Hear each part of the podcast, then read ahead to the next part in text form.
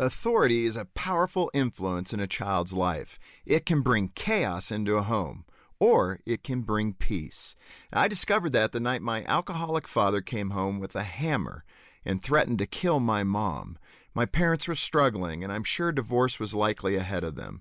But that night he came home drunk and angry while my mom was at work. He sat down in our recliner and started banging the hammer against the wall and said he was going to wait for my mom and kill her.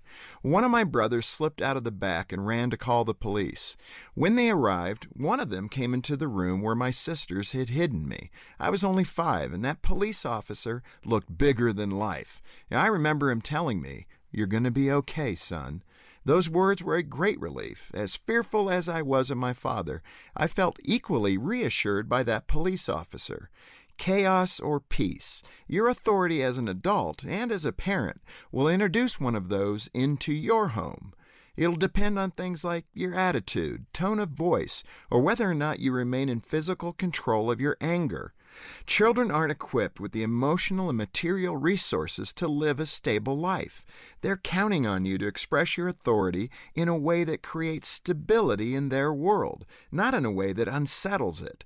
Don't let your authority be the cause of your child's chaos. Let it be the solution. For Focus on the Family, I'm Jim Daly.